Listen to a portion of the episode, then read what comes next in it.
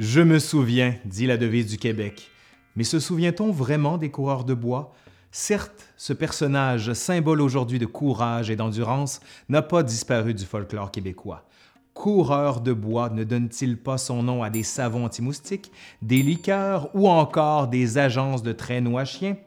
Et n'est-ce pas en souvenir des coureurs de bois que l'on surnomme aujourd'hui coureurs de ligne, les hommes chargés d'entretenir les lignes électriques dans la taïga du Grand Nord, dans des conditions climatiques extrêmes? Pourtant, depuis les années 1960, la Révolution tranquille et l'essor du nationalisme québécois, on s'est désintéressé de ce personnage historique en privilégiant l'étude de l'enracinement laurentien, c'est-à-dire de la paysannerie. Pour retracer l'aventure collective des coureurs de bois, cela implique de faire l'histoire d'interactions culturelles où les Européens durent souvent s'adapter aux sociétés autochtones plutôt que l'inverse.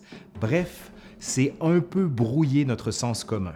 Allez, aujourd'hui à l'Histoire nous le dira, un personnage qu'on pense connaître, le coureur des bois, ou le coureur de bois, ou des... de... de...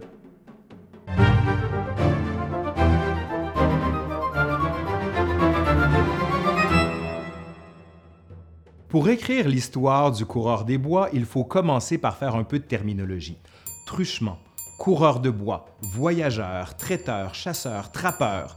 Ces termes n'ont pas toujours le même sens dans les sources. Et d'ailleurs, disait-on coureur de bois ou coureur des bois? La question n'est pas anodine, les mots étant toujours porteurs d'une vision particulière du monde. Ce terme qui apparaît à l'écrit pour la première fois en 1672 dans une ordonnance du gouverneur Frontenac et dans un acte judiciaire est forgé sur le modèle d'expression ancienne en coureur, comme coureur de nuit ou encore coureur de balles. Au 17e et 18e siècle, on disait ainsi toujours coureur de bois. Le coureur de bois, c'est de façon imagée le colon qui fréquente les bois qui vagabonde. Dans la langue des administrateurs, il s'agit initialement d'un terme péjoratif qui identifie les Français sortant de l'espace des seigneuries sans congé, soit des permis de traite, donc illégalement. Ces hommes encourent le fouet et, en cas de récidive, la peine des galères. Jamais le terme coureur de bois ne s'impose autant que dans la correspondance officielle et dans les archives judiciaires qu'au cours des années 1672 à 1681. Cependant, si les autorités coloniales gesticulent beaucoup et multiplient les ordonnances, la répression est très faible, car de nombreuses familles de la colonie sont impliquées d'une façon ou d'une autre dans ces opérations commerciales avec les Autochtones. Les coureurs de bois sont ainsi les acteurs d'une forme de mobilité au loin qui contribue à la formation de la culture canadienne. Ils naviguent sur les rivières et se déplacent parmi les Autochtones, principalement dans les pays d'en haut, sur les rives des Grands Lacs, ou bien dans le domaine du roi, au nord du fleuve Saint-Laurent. Dans la première moitié du 17e siècle, précisons-le, c'étaient les Autochtones, soit les Hurons principalement, qui se déplaçaient pour troquer leurs pelleteries dans les bourgs de la vallée du Saint-Laurent. Mais la destruction de la Confédération Huronne par les Iroquois vers 1650 change la donne. Les Français jouent désormais le rôle de collecteurs et transporteurs des pelleteries, autrement dit des pots de castor qui servent en Europe à la fabrication de chapeaux, des peaux d'orignal, de chevreuil, de caribou pour la ganterie et la chamoiserie, ou encore des peaux de renard et d'ours pour la fabrication de vêtements fourrés. La plupart du temps, ils obtiennent ces pelleteries en les troquant aux Autochtones contre des produits manufacturés et non en chassant eux-mêmes. Un règlement de 1665, par exemple, fixe la valeur des échanges. Six pots de castor contre un fusil ou une couverture blanche de Normandie trois pots de castor contre un grand capot et une peau contre deux haches, etc., etc. Dans les années 1660 à 1670, ces hommes souvent jeunes, pensons aux plus connus, le Radisson, des Groseilliers, Nicolas Perrault, tous trois qui sont natifs de la France, disposent d'un capital de savoir-faire qui se transmettra de génération en génération pendant un siècle et demi dans la vallée du Saint-Laurent. Il faut savoir naviguer dans de petites embarcations d'écorce de bouleau blanc. Chaque canot compte habituellement un équipage de trois hommes composé à l'arrière du gouvernail et de deux nageurs ou rameurs situés devant lui. Les canots et leurs équipages s'agrandiront au 18e siècle. il faut aussi savoir radouber ces canaux, effectuer des portages, se repérer dans la forêt, chasser pour se nourrir, faire des cadeaux aux autochtones, apprendre leur langue, etc. Bref, c'est une job en soi. Décrite par les administrateurs du Canada comme un mode de vie indésirable, cette mobilité est progressivement organisée et légalisée. En 1681, Louis XIV décide de décriminaliser les voyages de traite. Un édit prévoit la distribution gratuite par les gouverneurs de 25 congés annuels, donnant le droit à chacun de transporter une canotée de marchandises dans les pays d'en haut pour désigner les individus qui, à leur propre compte ou en association avec des marchands, entreprennent une expédition de traite, une nouvelle appellation circule qui concurrencera celle de coureur de bois, et c'est voyageurs. À travers ce titre de voyageur, les traiteurs aspirent à un droit à la dignité professionnelle. De fait, marqué par son caractère péjoratif, coureur de bois n'est jamais devenu une appellation de métier, contrairement au terme voyageur. Bien que souvent différencié d'un point de vue juridique, le coureur de bois agit dans l'illégalité à la différence du voyageur, ben, les deux termes peuvent aussi être employés indistinctement. Question de rendre les choses encore plus claires. Le baron de Laotan utilise ainsi coureur de bois de façon neutre et non péjorative en 1690 quand il compte 340 coureurs de bois répandus de ci de là, sur un total de 3311 hommes en âge de combattre dans les milices, soit 10% de la population adulte masculine de la colonie. À cette date, la plupart des coureurs de bois ou voyageurs sont natifs du Canada plutôt que du Royaume. D'ailleurs, le fait de courir les bois est progressivement identifié sous la plume des administrateurs comme l'un des traits comportementaux du canadien. En 1696, un mémoire du roi établit une association explicite entre canadienneté et course des bois, dénonçant la course des Canadiens dans les profondeurs des terres où ils contractent l'habitude de toutes sortes de débauches et de vices qui les rendent inutiles et à charge de la société civile. Cette description reprend la définition coutumière des psychologies provinciales.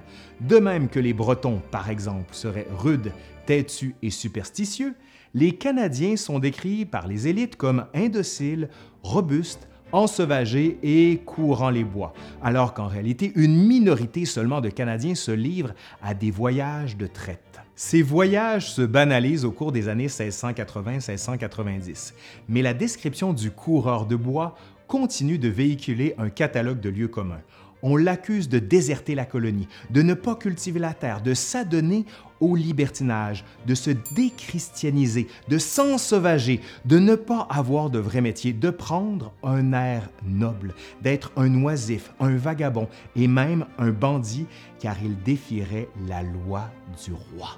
Le coureur de bois est souvent comparé au marin, le matelot des bateaux de commerce, dont il partagerait les mêmes vices, comme le fait de s'absenter au loin pour une longue période, puis de dilapider ses revenus dans les cabarets. Selon la OTAN, celui dont on a parlé tout à l'heure, les coureurs de bois multiplient les jeux, festins, dépenses, tant en habits qu'en femmes dès qu'ils sont arrivés. En 1696, ces voyages sont à nouveau interdits par édit royal à cause de la surproduction sur le marché du castor. Les partisans d'un rétablissement des congés, qui sera effectif en 1715, développent alors l'idée de l'impossibilité d'une certaine frange de la population coloniale de pratiquer une autre activité que les voyages de traite. Pour l'intendant Antoine Denis Rodeau, par exemple, en 1705, il dit Ceux qui ont mené quelque temps cette vie-là ne peuvent plus faire d'autres métiers. La course des bois serait une fatalité sociale similaire à l'irrépressible désir des marins d'aller courir les mers. Qu'on les appelle coureurs de bois ou voyageurs, ces hommes se révèlent finalement utiles au développement de la colonie et aux alliances avec les Autochtones. En 1710, l'employé de la marine François Clérambault d'Aigremont décerne ainsi un brevet d'utilité aux coureurs de bois. On ne doit pas espérer de faire revenir dans la colonie tous les coureurs de bois, ni même y contenir ceux qui sont dans l'obéissance qu'en rétablissant les congés. Ces gens-là, n'étant point accoutumés à labourer la terre, ne s'assujettiront jamais quelque châtiment qu'on leur fasse. Les États sont composés de gens de différents caractères et de différentes inclinations.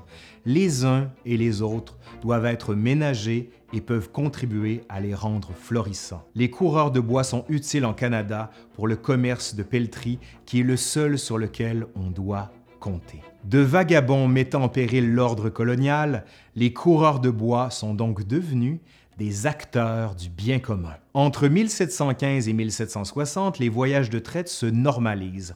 On compte chaque année des centaines de jeunes gens qui s'engagent pour les pays d'en haut, des travailleurs des rivières qui s'identifient comme des voyageurs. Mais il faut distinguer entre plusieurs catégories. Les paysans voyageurs qui ne participent qu'occasionnellement à la valse des canaux et qui tâchent d'être rentrés à temps des pays d'en haut pour participer à la récolte du blé. Les gens de canaux qui font exclusivement carrière dans le transport de marchandises de traite et enfin les hivernants, qui se rendent dans les villages et campements autochtones et dont certains passent plusieurs années dans l'Ouest. Le voyage dans les pays d'en haut a certainement fonctionné dans les sociétés laurentiennes comme un rite de passage masculin.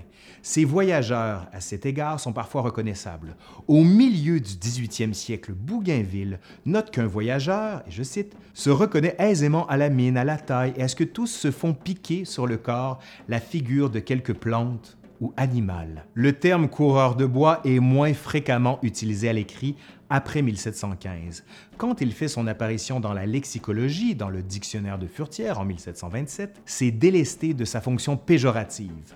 On appelle coureurs de bois des gens qui vont porter les marchandises dans le fond du pays pour trafiquer avec les sauvages. Pourtant, le cliché dépeignant le colon canadien comme un coureur de bois ensauvagé porteur d'une francité dégradée, ne disparaît pas complètement de l'imaginaire impérial français. Pour le marquis de Mirabeau, par exemple, en 1756, les Français sont devenus outre-Atlantique les coureurs de l'Amérique septentrionale et il ajoute que, au lieu de franciser les sauvages, ceux-ci ont sauvagisé les François et accoutumé notre jeunesse au métier de coureur de bois épidémie qui la détruit et la rend incapable de cette subordination qui est l'âme des colonies. Il est d'ailleurs possible que ces visions fantasmatiques aient facilité la décision des autorités métropolitaines de céder la Nouvelle-France aux Anglais en 1763. Allez, c'est fini pour aujourd'hui. Merci à Gilles Lavard qui a écrit cette capsule et qui a écrit un magnifique livre sur le sujet, vous l'avez ici. Je ne saurais trop vous en recommander la lecture. Je vais d'ailleurs mettre tous les liens pour acheter ces ouvrages parce que vraiment, ça vaut la peine.